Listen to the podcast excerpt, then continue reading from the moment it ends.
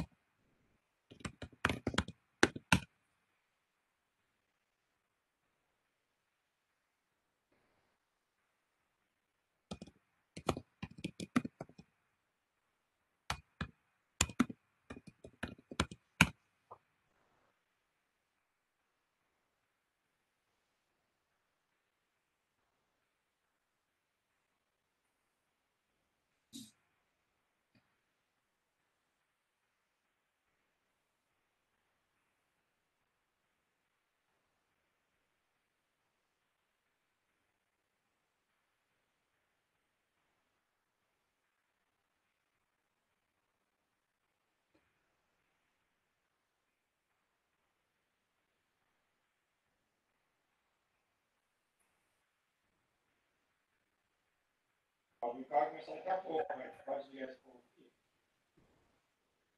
aqui. O carro vai começar daqui a pouco. Pode desligar o fogo.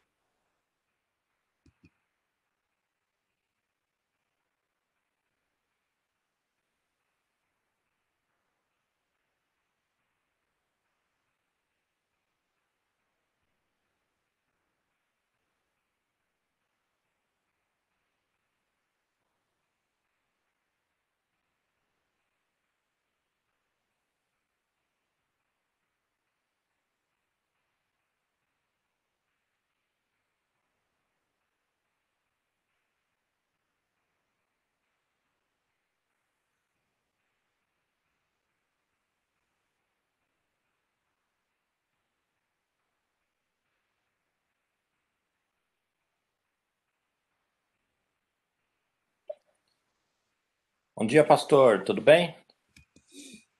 Bom dia, meu caro. Tudo bem? Tudo jóia. Como é que foi de festa aí? Rapaz, festa solitária, né? Podemos fazer muita coisa, né? É verdade. Esse ano foi meio difícil. A gente fica em casa, fica comendo. Aham. Você sai, sai para comer. Ah.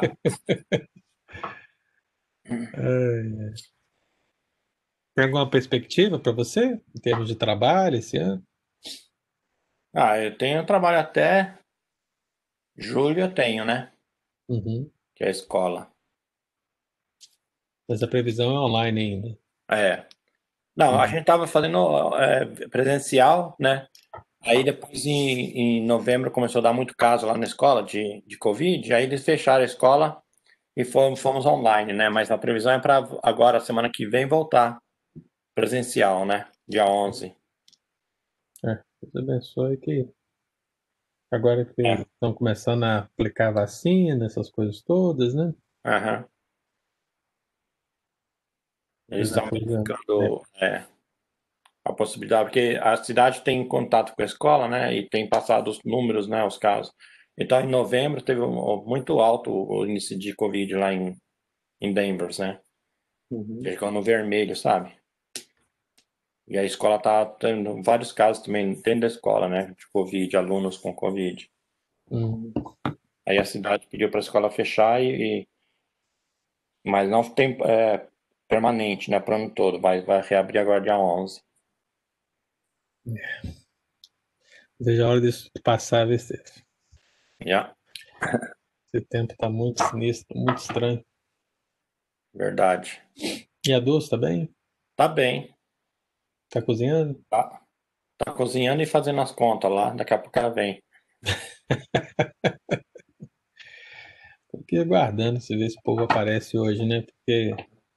tá tudo bem reduzido. A classe é. de crianças não vai ter, porque também tá reduzido e... Aham. Muita gente passeando. É verdade. Vou aguardar aí alguns minutos. Tá. Chega mais alguém. Deixa eu ir lá um pouquinho, já vem. Falou, meu cara.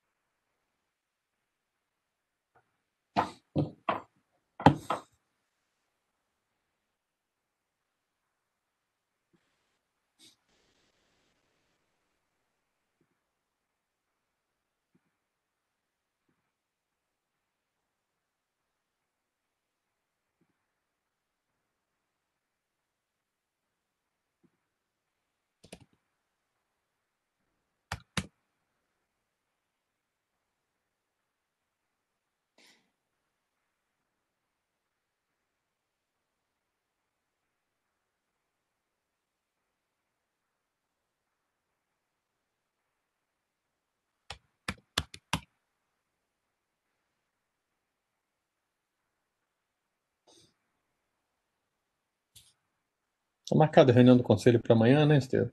Sim. É qual horário? Oito. Oito.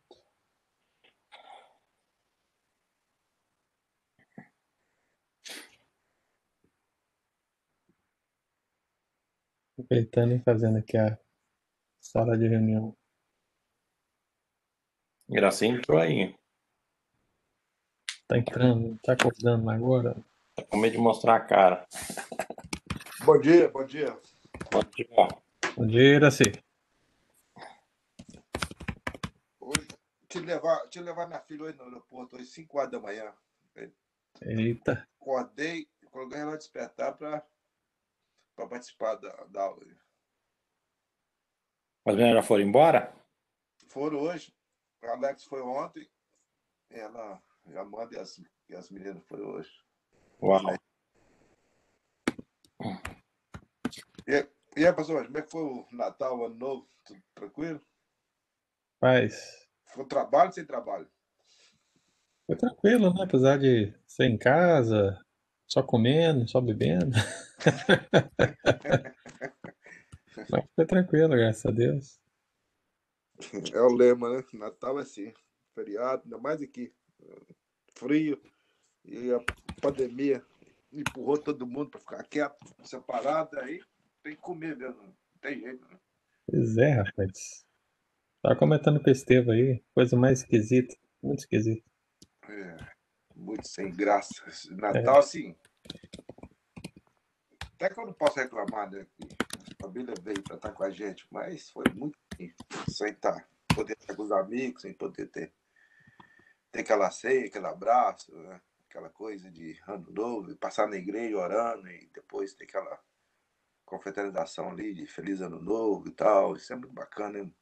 É o primeiro ano que a gente passa fora da igreja. Yeah. Pois é. É tão comum, né, a gente fazer a virada, né? É, não, a gente era assim, era resto da gente, todo ano, nós, essa igreja a gente faria, nós fazíamos, nós faríamos o, o culto de virada de ano, né? Era, uhum. Fazia, depois ia fazer um jantar junto e tal, ali, era muito bacana. Uhum. Se Deus quiser, em breve vai voltar tudo ao normal aí. Você acha? Ah, se Deus quiser. É, se Deus quiser, sim, mas esse troço tá meio estranho. Mas eu já tô começando a vacinação aí, né? É. Vamos ver como é que isso vai, como é que vão ser as reações dessa primeira vacina, né? Não, esse, esse aqui é o problema, entendeu? O problema é que essa vacina tão pouco tempo, se isso aí não vai complicar mais ainda, né? Cristina, bom dia.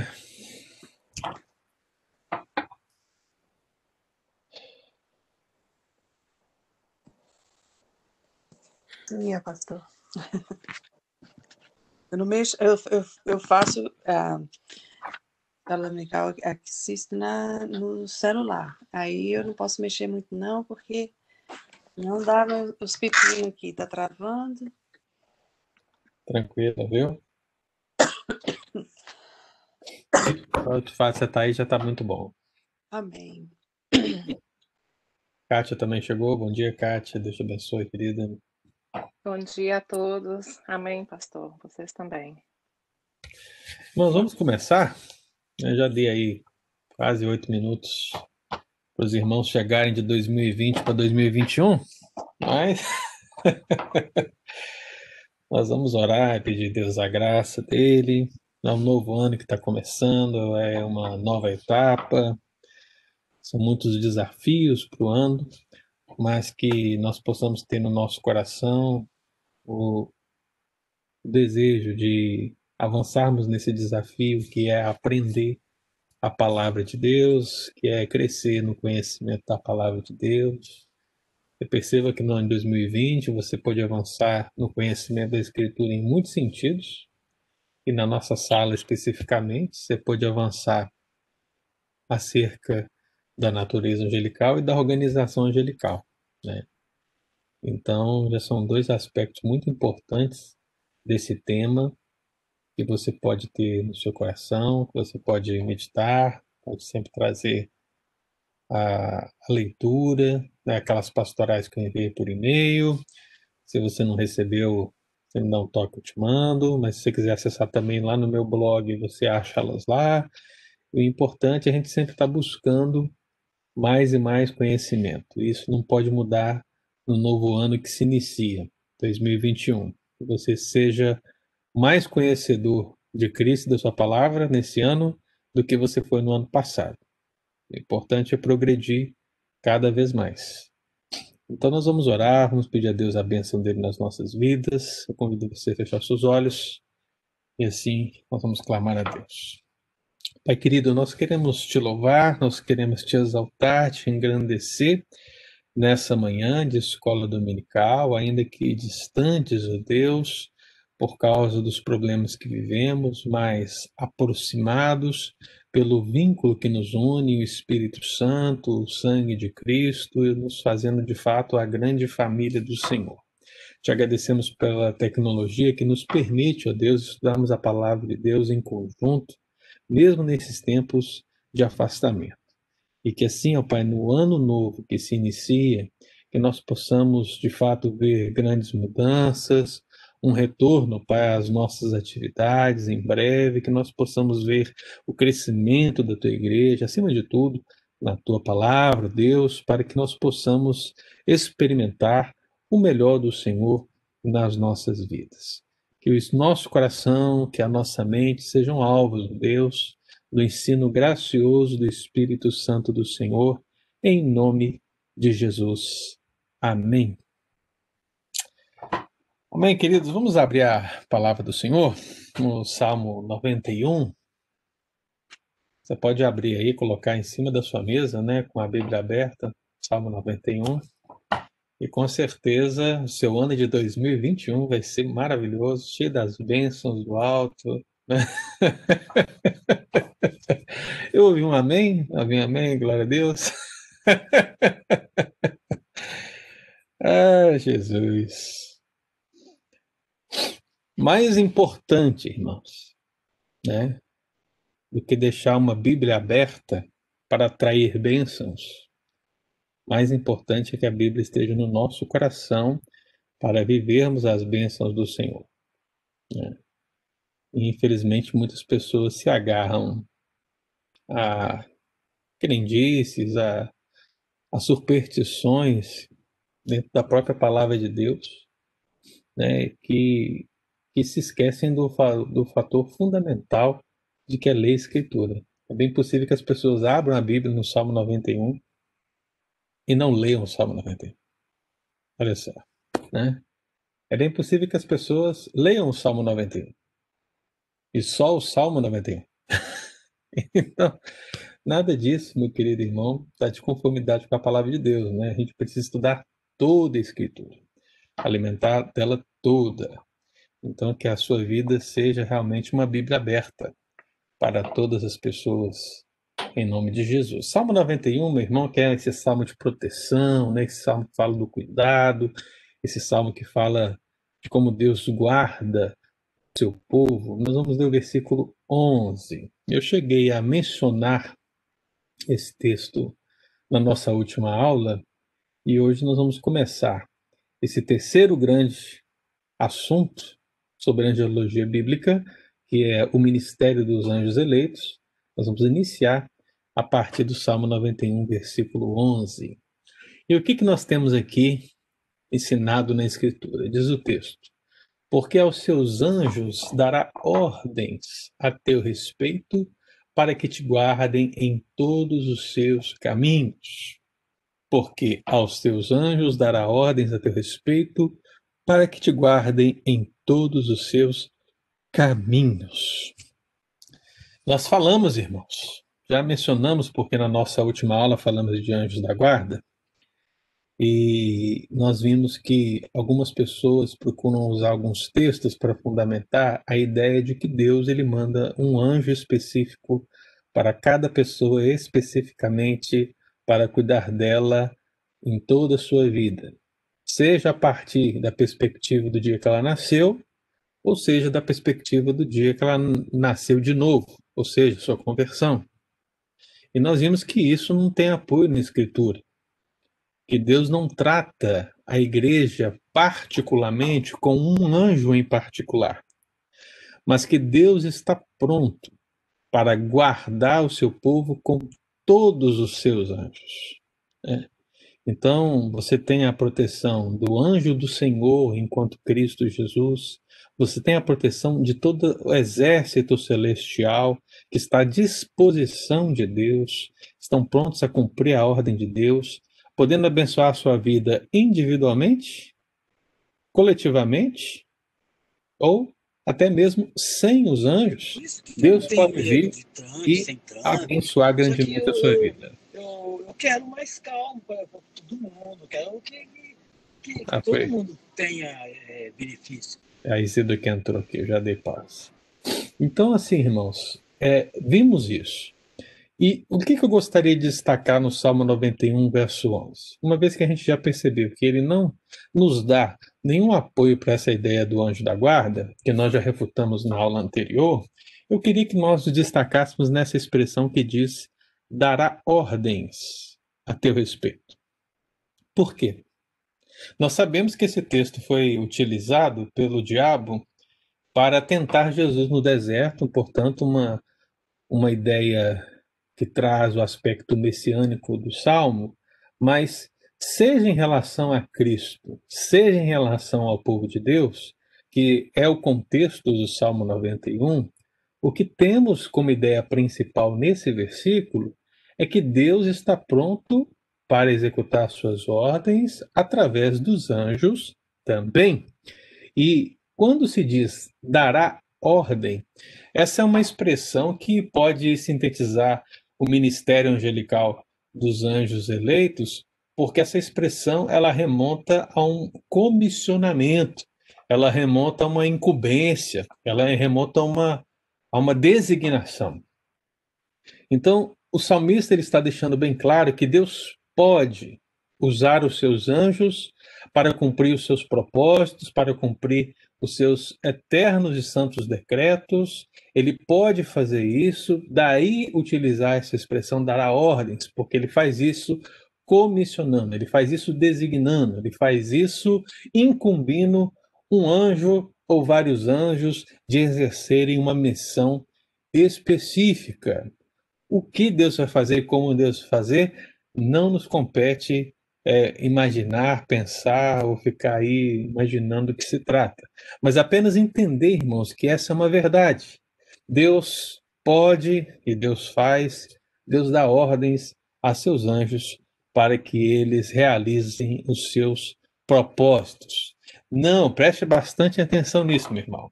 Não designa, Deus não designa um anjo solitário para cada servo de Deus, como doutrina absoluta. Não, ele pode fazer isso, ele pode usar um anjo. Você lê a Escritura e você percebe que Deus, em muitos momentos, usou um único anjo para exercer o seu propósito. Em outras circunstâncias, Deus usou dois anjos para cumprir seus propósitos. Em outras circunstâncias, Deus usou uma multidão celestial, né? Já falamos lá da quantidade de anjos. Então a gente percebe que não existe uma regrinha a qual a gente pode é, colocar Deus e dizer Deus vai usar dessa maneira, ele vai usar essa fórmula matemática para abençoar a sua vida. Não, não existe isso. O que nós temos na Bíblia é uma variedade de situações, de contextos e de números. E nós já vimos, quando tratamos acerca do poder dos anjos, meu irmão, que basta apenas um.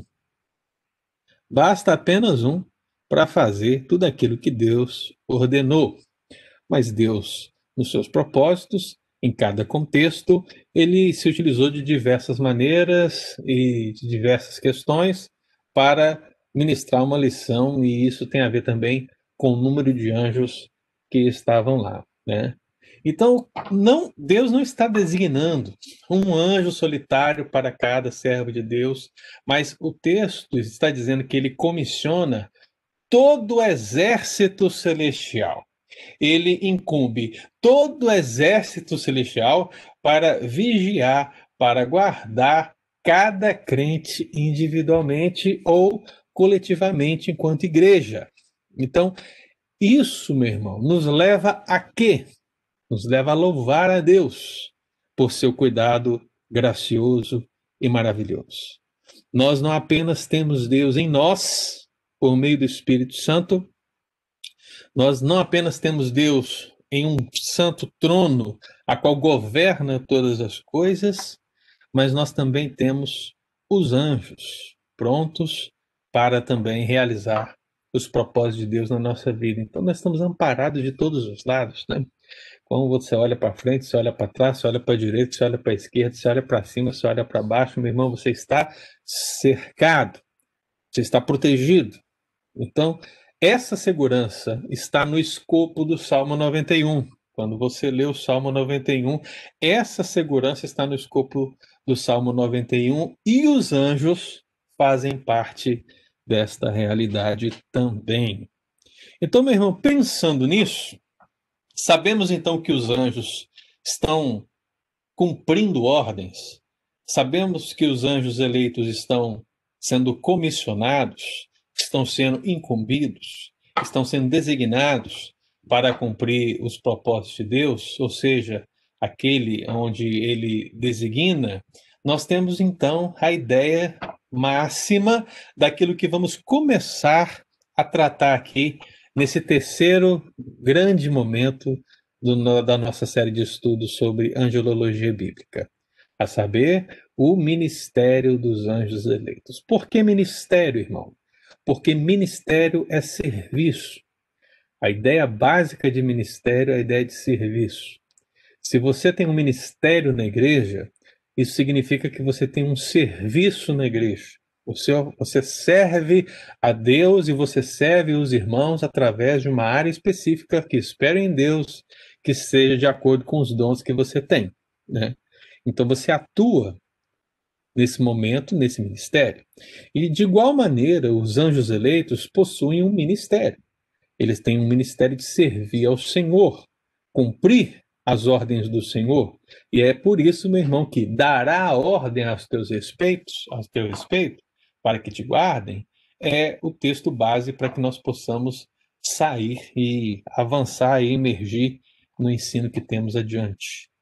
Por isso, meu amado, eu queria dizer para os amados que quando nós olhamos a Escritura, a gente percebe muito claramente que existem, existem serviços ordinários e serviços extraordinários quando falamos dos anjos. Isso tem que ficar bem claro para o nosso coração, que é bem possível que você pense assim, poxa, tudo que está na Bíblia sobre anjos deve ser vista de uma maneira ordinária? O que, que significa ordinária? Algo comum, usual, algo que é essencial desse ministério. Eu vou dar um exemplo para os amados irmãos. Dentro do, do ministério da igreja, da pregação, o que é ordinário na pregação? É você pregar a palavra de Deus. Então, quando você fala com alguém sobre pregação, o que, que a pessoa traz na mente dela? Olha, alguém vai lá subir lá na frente, ou vai à frente, ou vai subir ao púlpito, e essa pessoa vai falar acerca da palavra de Deus. Esse é o aspecto ordinário da pregação, da mensagem da palavra de Deus. Então, isso vai acontecer sempre. Sempre, pelo menos. É o que a gente espera, né, mano? Que as pregações sejam isso. Agora, é possível que a pregação ela tenha um elemento extraordinário. Qual é o elemento extraordinário? São todos os pastores, pensa aí você agora, são todos os pastores que na hora da pregação, eles leem a palavra de Deus na revista atualizada? São todos os pastores que de uma maneira extraordinária, né, no culto e tal, eles vão usar um data show?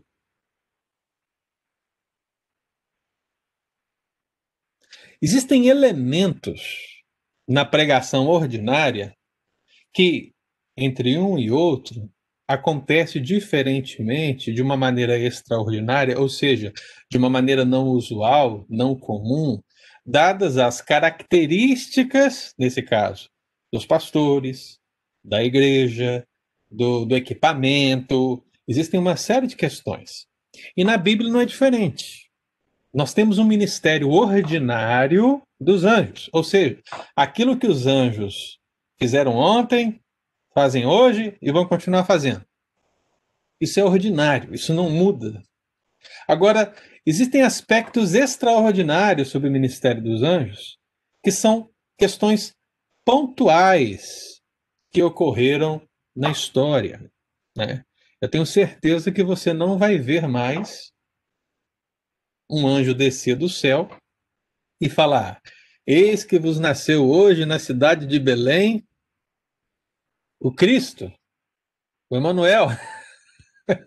Você acha que isso vai acontecer? Não. Por que que não vai acontecer? Porque já ocorreu e já cumpriu o seu propósito dentro da revelação bíblica, né? Não há motivo, não há, né, motivo, literalmente, para que um anjo anuncie o nascimento de Cristo de novo, porque ele já anunciou, né?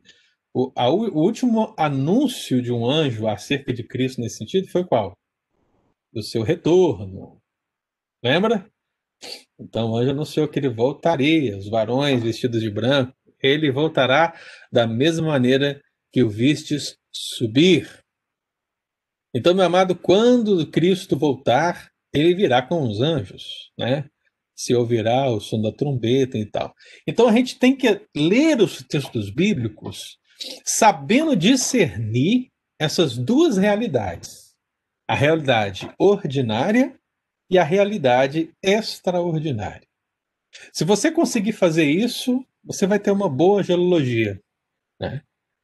Porque você vai saber analisar textos dentro de seu contexto a fim de apontar o que é verdadeiramente, o que faz parte verdadeiramente do ministério ordinário dos anjos e aquilo que faz parte do ministério extraordinário dos anjos que aconteceu durante o período bíblico.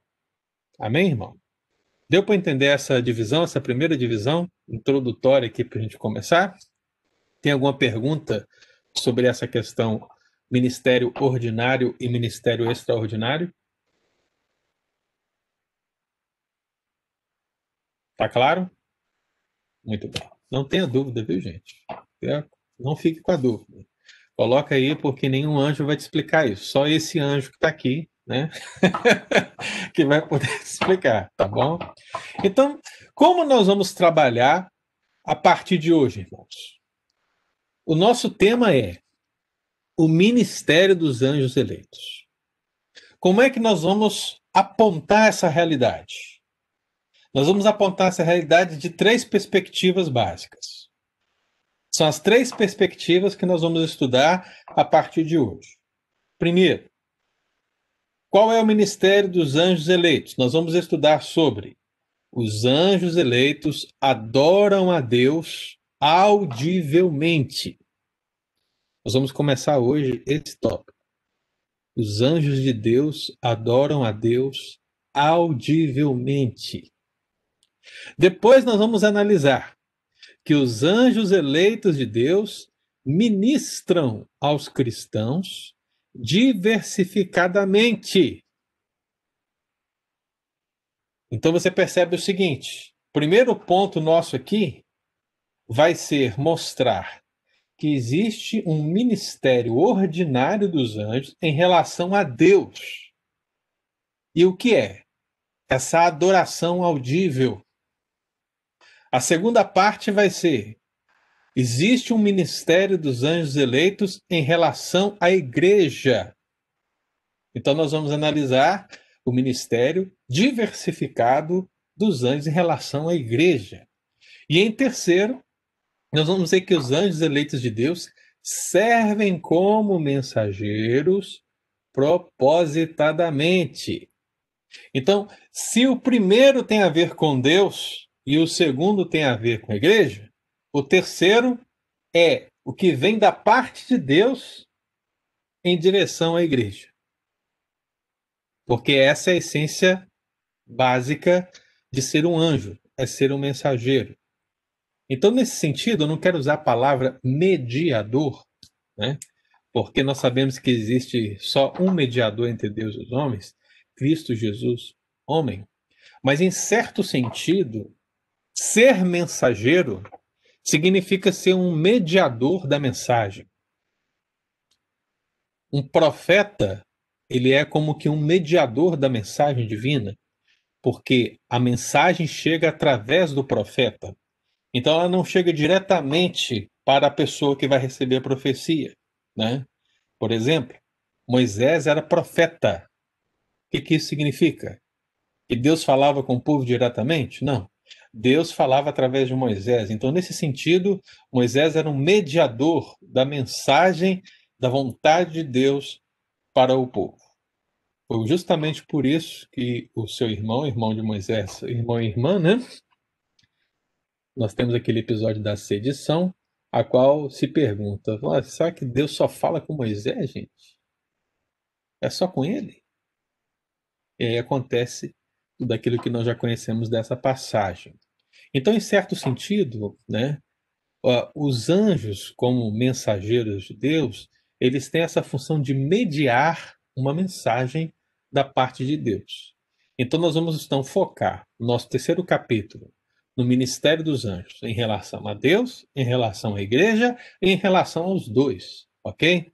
Ou seja, como essa relação acontece é, entre igreja e, e o Pai, e Jesus, né?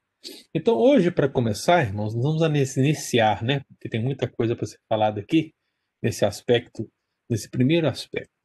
Qual é o ministério dos anjos eleitos? Para que, que eles existem? O que, que eles estão fazendo agora? O que, que é ordinário no ministério dos anjos em relação a Deus? É a adoração, meu querido. Adoração. Eu tenho certeza, você não, talvez você não saiba nada de catecismo, você não sabe nada, você não conhece nenhuma das dezenas de perguntas do catecismo, mas a pergunta um sempre é declarada, né? Qual é o fim principal do homem? Aí o pessoal fala, é glorificar a Deus, é louvar a Deus, é gozá-lo eternamente. Ou seja, o fim principal do homem tem a ver com a adoração. O que a Escritura nos ensina é que um das, uma das finalidades dos anjos também é a adoração. E esse aspecto aqui, meu irmão, é muito importante por dois motivos. Primeiro, porque talvez cem por cento dos cristãos acham que os anjos existem só para adorar a Deus. Esse é um aspecto que a gente precisa pensar. E segundo, porque quase cem por cento dos cristãos também acham que os anjos é, cantam músicas para Deus. E isso tem que ser analisado. Por quê? São muitos pastores, irmãos, são muitos estudiosos que vão questionar, preste bastante atenção, vão questionar a adoração angelical. Se você ainda não ouviu, que bom, né? Mas, via de regra, esse assunto, ele, ninguém está preocupado com ele. Ninguém quer saber de anjo, né? Ninguém quer falar sobre anjos, ninguém sabe nada sobre anjos. E existem, inclusive, estudiosos que vão dizer que os anjos absolutamente fazem nada em termos de adoração. Eles não cantam, eles não celebram, eles não louvam. E talvez você venha algum ou outro texto na sua mente para refutar isso, mas, meu irmão, quem defende isso já tem os seus embasamentos. Então, qualquer texto que você levantar aí, ele já tem uma resposta, né? Agora, a minha função como professor nessa escola dominical é mostrar para você que existe essa possibilidade e levar você, pela Escritura, a entender que a Bíblia nos dá fundamentos sólidos para revelar que os anjos existem e que nessa existência dos anjos, um dos seus ministérios é adorar a Deus. E eu acrescentei essa palavra audivelmente, porque aqueles, existem outros, né, que vão dizer que existe sim esse princípio da adoração, porque lembre-se, viu, meu irmão? Lembre-se aqui comigo, ó. O que é adoração? Adoração não é música, Adoração não é música. A música também está na adoração. Mas adoração não é música. Há uma confusão, muitas vezes, na nossa mente, de que o momento de adoração na igreja é o momento do louvor. Mas não. É muito mais do que isso. O momento de adoração na igreja é o tempo todo.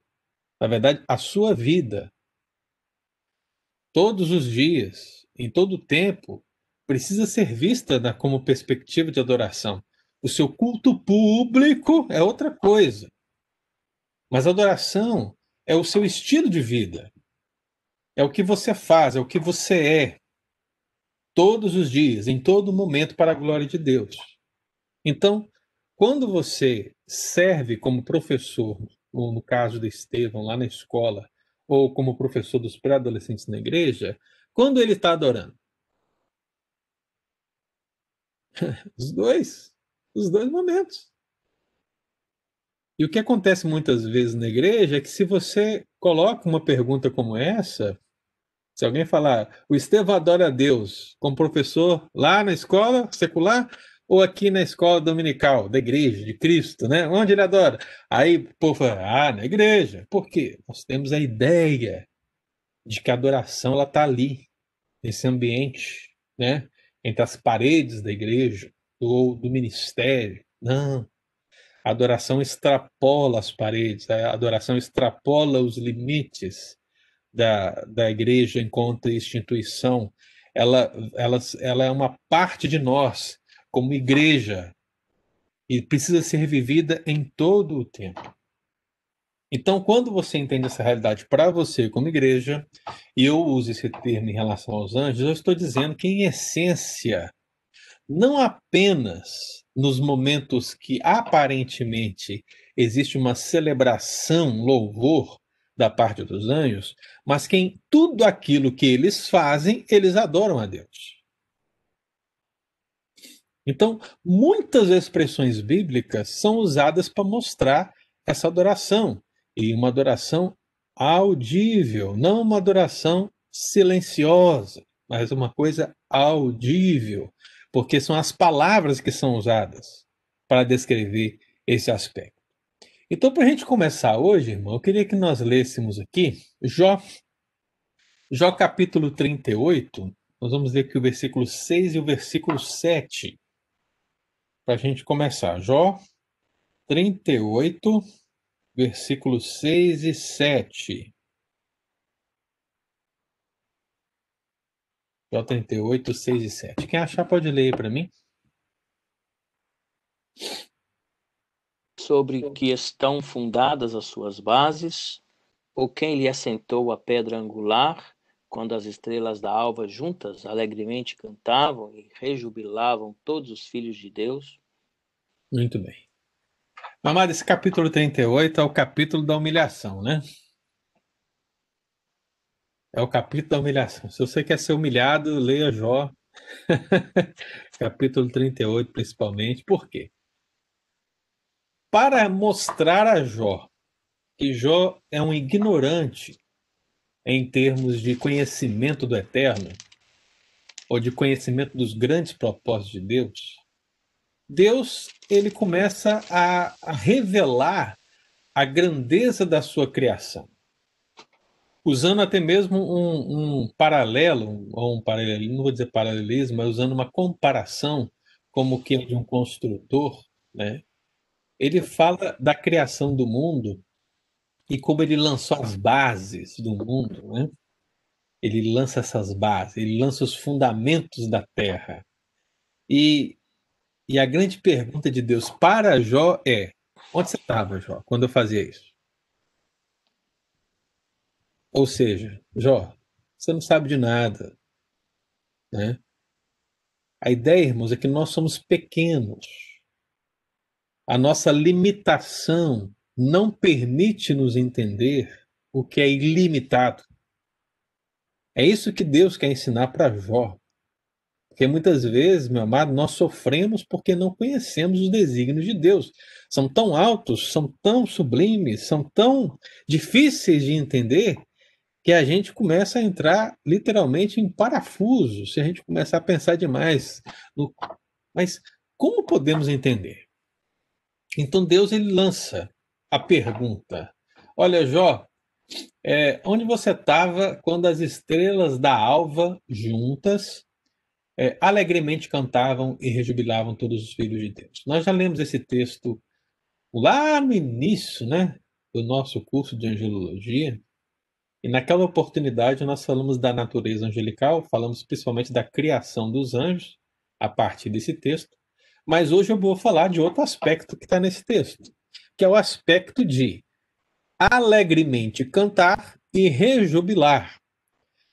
Se você se lembra, naquela oportunidade falamos das estrelas da alva e dos filhos de Deus, e ambas as palavras, principalmente no contexto de Jó, não tem como fugir disso, irmão, se referem a, aos seres celestiais. Se referem. E os seres celestiais são os anjos. E nesse sentido, o que Deus está dizendo é que, uma vez que ele criou todas as coisas, os anjos foram os seus primeiros espectadores, é, enquanto seres pessoais, né? Foram os primeiros espectadores dessa obra criativa. Então, os anjos, eles foram criados. Foram criados antes do homem. Mas, em termos de presença, o homem vem depois dos anjos. Então, Deus deixa claro para Jó. Jó, quando eu criei todas as coisas, os anjos estavam lá vendo toda essa obra maravilhosa. E onde você estava? Então, Jó não estava lá. Jó é limitado. Os anjos também são limitados, mas em muitos sentidos os anjos, como nós já vimos também, os anjos extrapolam em termos de poder, em termos de vários termos, né? Analisamos é, quanto como os anjos eles sobressaem à vida humana. Mas o que eu quero destacar aqui, o que eu quero que nós analisemos no texto, irmão, são essas duas expressões, essas duas palavras: cantar e rejubilar. Eu não sei como é que está aí na sua Bíblia, o, o, eu desleu uma a versão que é a minha versão, mas os termos originais são mais complexos do que o que aparece na versão portuguesa da Revista Atualizada. Porque se eu falo cantar, né, já fica definido, né? Ah, estão cantando. Ora, se estão cantando, estão louvando, se estão louvando, estão adorando. Está tá resolvido, pastor. Né? É isso aí. Mas não é simples assim. É. A palavra que diz que cantar alegremente, né, é uma palavra que, no contexto do Antigo Testamento, ela está muito ligada à adoração. Porque você pega essas palavras e você vai analisando os lugares onde ela aparece. A palavra hebraica Hanan, ela aparece em dezenas de textos bíblicos no Antigo Testamento. E em grande parte desses textos, ela está aplicada no contexto de adoração. Então, leia, por exemplo, o Salmo trinta e dois. Abra sua Bíblia aí no Salmo trinta e dois. E me diz aí o que está escrito no versículo onze do Salmo trinta e dois. Você sabe que o Salmo trinta e dois é um salmo de Davi. É um salmo que fala sobre a bem-aventurança do perdão, ou seja, aquele que confessa o seu pecado e deixa o seu pecado. É um texto muito lido na igreja, nos momentos de confissão, apesar que o pessoal só vai no versículo um, no dois, no três, ou até o seis, mas o versículo onze, meu amado, é a conclusão da bem-aventurança do perdão. Ou seja, você recebeu perdão, você confessou, você foi perdoado. Qual é a sua postura diante desse perdão maravilhoso da parte de Deus? O que é que diz o versículo onze? Alegrai-vos no Senhor e regozijai-vos, ó justos, exultai, vós todos que sois retos de coração. Então, olha só que maravilha. Uma vez que Deus perdoa o pecado, nós somos conclamados a exultar, porque o nosso coração é reto, porque nós realmente recebemos o perdão da parte de Deus. Agora, onde está a palavra cantar alegremente, a mesma palavra que aparece em Jó trinta e oito, seis, sete. Onde está a palavra aí? A palavra está aí, ó, exultai. É a mesma palavra Hanan. Então, assim como acontece em Jó, muitos outros textos bíblicos vão colocar essa palavra em termos de exultação, em termos de louvor. A ideia básica, meu irmão, é a ideia... Eu sei que isso vai parecer estranho para você, principalmente nós que somos presbiterianos, né? Mas ambas as palavras, mais especificamente essa primeira agora, elas têm a ver com grito,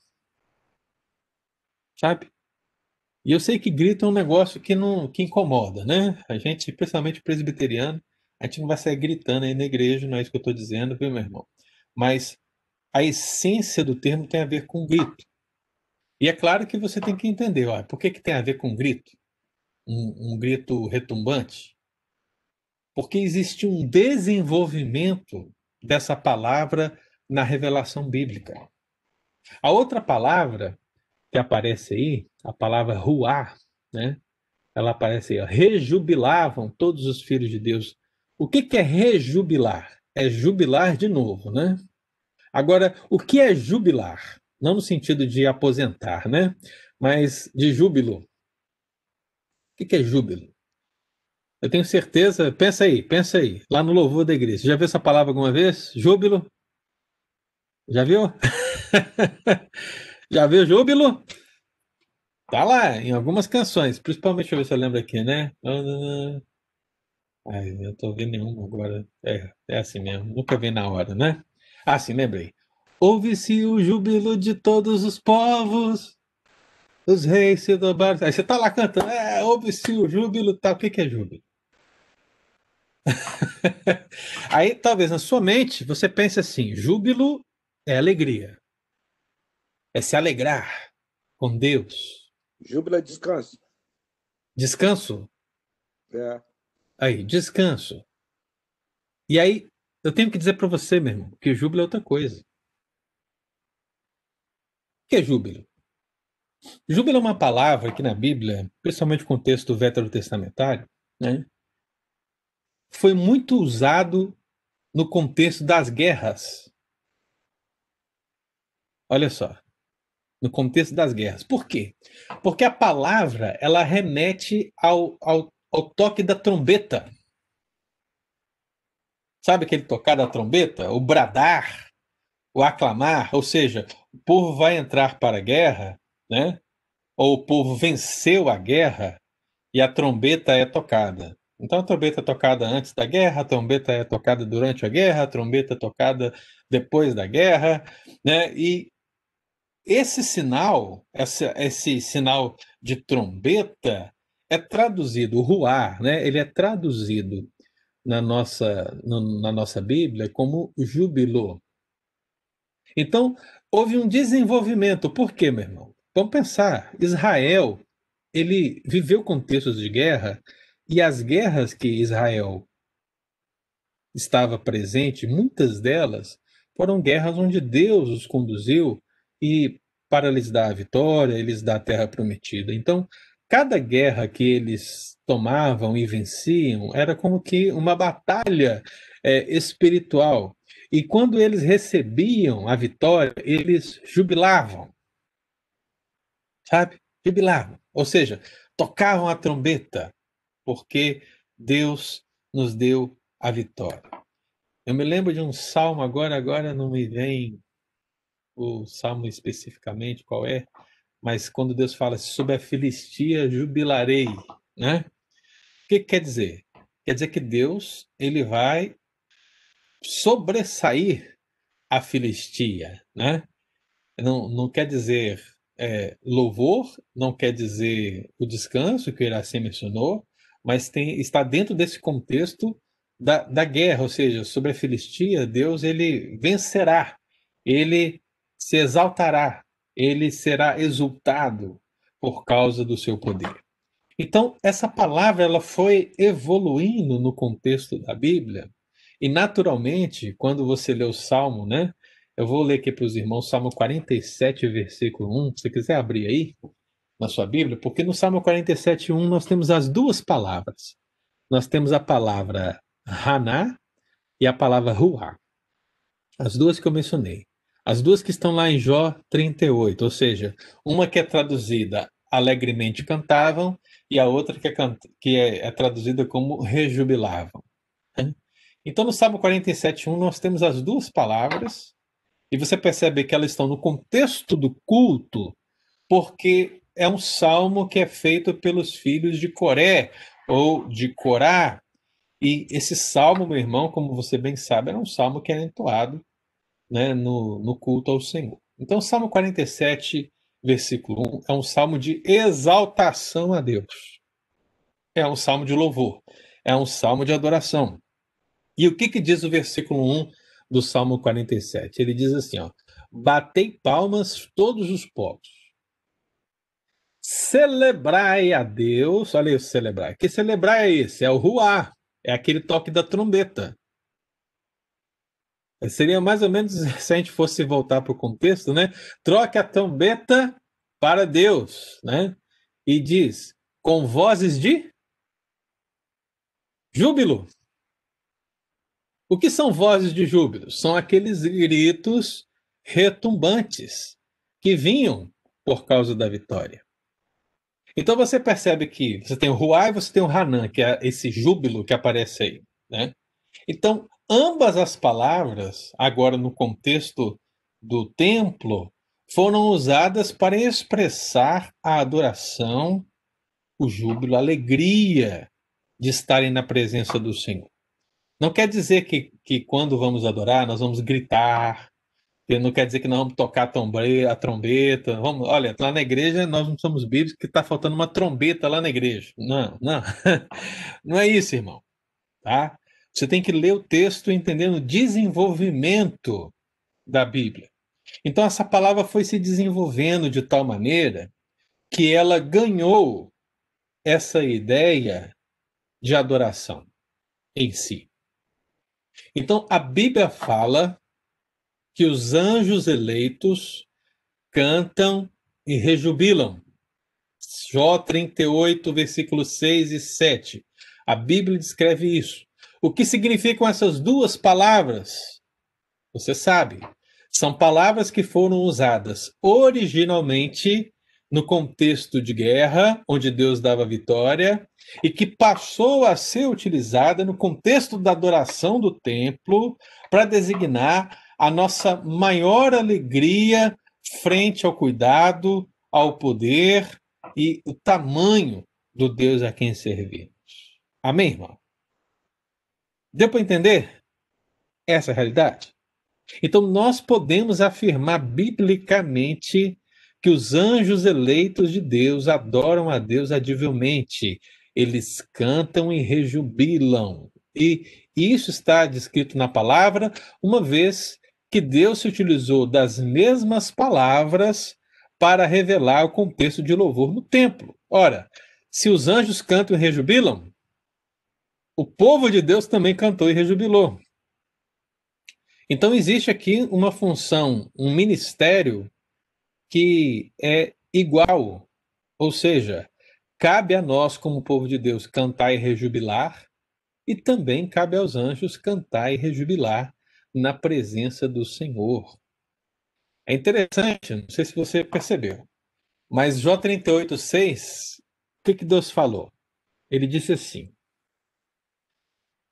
sobre que estão fundadas as suas bases, ou quem lhe acertou a pedra angular. Eu falei para os irmãos, né? Deus está utilizando aqui daquela comparação do construtor, que Cristo também, né, usou, e que Pedro também usou, quando ele falou de que Cristo é a pedra angular, lembra? A pedra que os construtores rejeitaram. Então, essa é uma comparação muito comum na Escritura. Então, Deus está dizendo para Jó, olha, eu, como um, um, um construtor, eu lancei as bases dessa criação, Jó, e você não estava lá. E qual foi o resultado disso? Os anjos cantaram e rejubilaram. Nós estamos em Jó, irmão. O livro de Jó, ele está no contexto mais antigo do que o contexto do templo. Você entende isso? Você sabe disso? Porque a ordem da sua Bíblia não me ajuda, né? Onde é que Jó está? Jó está lá nos livros poéticos, né? O primeiro livro dos livros poéticos, que está bem depois de Esdras, Neemias e Esther. Aí, para o leitor leigo, ele acha que Jó é uma história que aconteceu depois de Esther. Não. Jó está ambientado, preste bastante atenção nisso, Jó está ambientado num tempo anterior ao próprio Moisés. Claro que isso mereceria um outro estudo, né? Para a gente poder analisar isso. Mas Jó está ambientado num período anterior ao próprio Moisés. Ah, como é que Moisés é, pôde escrever sobre a criação do mundo, irmão? Ele estava lá? Não, né? Ok. Quem foi que deu para ele? Foi Deus, né? Deus o inspirou a escrever. Então, a história de Jó é a mesma coisa. É um ambiente anterior ao próprio Moisés. Então, é um livro mais antigo do que a nação de Israel. Deu para entender? Guardou isso aí? Então, antes de Israel, antes de templo, antes de, de Levitas, antes de tudo, Jó estava ali, nesse contexto. Mas Jó não estava lá no princípio quando Deus criou todas as coisas. Então, por que que eu estou dizendo isso, irmão? O que que os anjos eleitos fizeram quando contemplaram a obra criativa de Deus? Eles cantaram e rejubilaram. Eles cantaram e rejubilaram quando Deus realmente fundou as bases, assentou a pedra angular. Interessantemente, interessantemente, o que que acontece? Houve um tempo, agora nós estamos falando no contexto do templo, né? E eu vou falar especificamente do templo que foi reedificado nos dias de Neemias, né? Quando o povo voltou da Babilônia. Então, nós estamos falando de um tempo bem depois, mas bem depois de, de Jó, né? E quando esse templo foi reedificado e o povo voltou da Babilônia para adorar a Deus, o que que aconteceu? Abre lá. Esdras três. Esdras capítulo três, nós vamos ler o versículo dez e onze. É importante a gente colocar esse contexto, irmão, porque o livro de Jó está depois, né? Mas, na, na ordem da sua Bíblia, mas o livro de Jó é anterior. Então, se existe alguma apropriação do texto, então foi Esdras que veio depois. E só que Esdras, ele cita um evento muito similar ao de Jó trinta e oito, não, são, não, é, não é a mesma coisa, mas basicamente é o seguinte: Deus criou o mundo e os anjos cantaram, rejubilaram. No contexto de Esdras é: Deus nos permitiu reedificar o templo e o que que nós fazemos? Olha aí, Esdras três, versículo dez diz: quando os edificadores lançaram os alicerces do templo do Senhor, apresentaram-se os sacerdotes, paramentados e com trombetas. Olha as trombetas aí. Você já sabe por que a trombeta, né? Tem a ver com o quê? Com o júbilo, né? E os levitas, filhos de Asaf, com símbolos, para louvarem ao Senhor. Você está percebendo a ideia forçada aqui no, no aspecto do louvor, né? Da adoração. Para louvarem o Senhor, segundo as determinações de Davi, rei de Israel. E aí diz o texto: cantavam alternadamente. Quem cantava? O povo, né? Esse cantar alternadamente é, significa em resposta.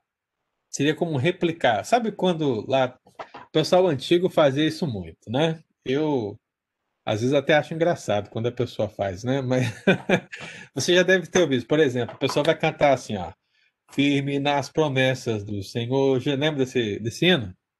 Aí como é que é? Firme, firme. Aí quando você está cantando firme, firme, aí tem outro falando assim: firme nas promessas do Senhor.